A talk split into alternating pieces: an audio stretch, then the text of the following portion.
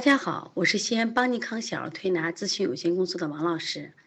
今天在这里想给大家分享的主题是，那现在我来讲一下这个衣原体和支原体的区别，这是非常重要的啊。支原体和衣原体的区别。那么刚才讲了这个支，其实支气就讲那个支气管炎和支原体肺炎。其实我们说的支气管肺炎也罢，肺炎也罢，支气管炎也罢，它是按照我们人体的结构来分的。就是肺炎的病理结构分类的，就是我们讲分类一样，人分类一样，就是肺炎的病理结构来分类。我们分为，比如说按上呼吸道、下呼吸道，那我们分为什么呀？有这个支气管炎、支气管肺炎，还有什么呀？肺炎，有的叫小叶性肺炎、大叶性肺炎，你可能听过。这是按照肺炎的病理结构，就身体结构来分的。那么他的得这个病呢，有可能是病毒、有细菌引起的。也可能病毒引起，也可能支原体，也可能衣原体等病原体感染引起的。就是支气管肺炎，它有可能是细菌感染，有可能病毒感染，也有可能支原体感染，有可能衣原体感染。但是肺炎支原体肺炎，它是按什么呀？肺炎的病因进行分类的。如果得了肺炎支原体肺炎，是因为感染了肺炎支原体而引起的肺炎。所以这两个从名称上大家不要混了啊，它也混不了一块儿，它俩的分类不一样。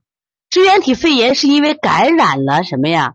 就支原体肺炎这个病原体引起的。但是小儿支气管炎的范围就大了，它有可能是细菌感染，也可能是病毒感染，也可能是什么支原体感支原体肺炎感染。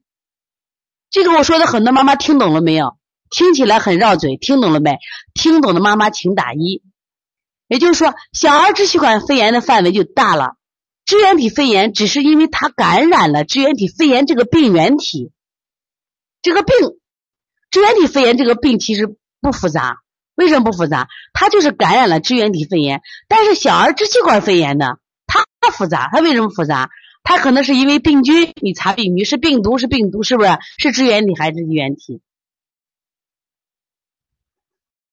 复杂不等于重啊，一定搞清楚。只是说支气管肺炎的引起原因多，那支原体肺炎是因为感染了支原体肺炎，衣原体肺炎是感染了衣原体肺炎这个病原体引起的。我看我们广东的红富沙拉还没听懂啊，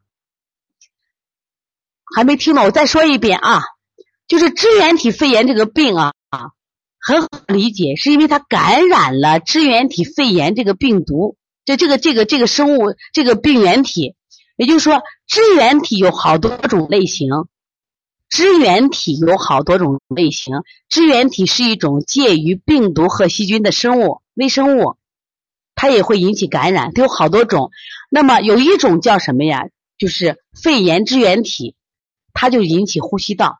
听懂了没有？就是支原体分好多种类型。我们今天讲的什么呀？小孩比如说被查出来支原体肺炎，是因为。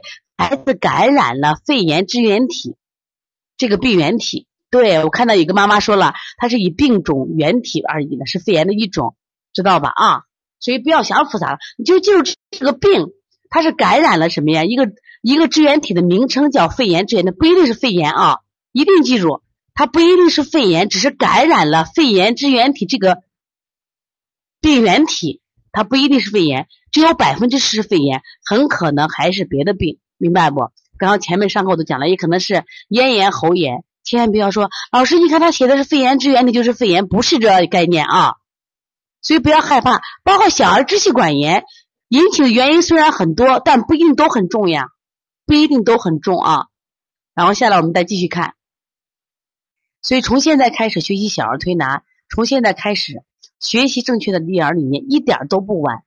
也希望我们今天听课的妈妈能把我们所有的知识，通过自己的学习，通过自己的分享，让更多的妈妈了解，走进邦尼康小儿推拿，走进邦尼康的课堂，让我们获得正确的育儿理念。小小问号，举手报告，和礼貌说声老师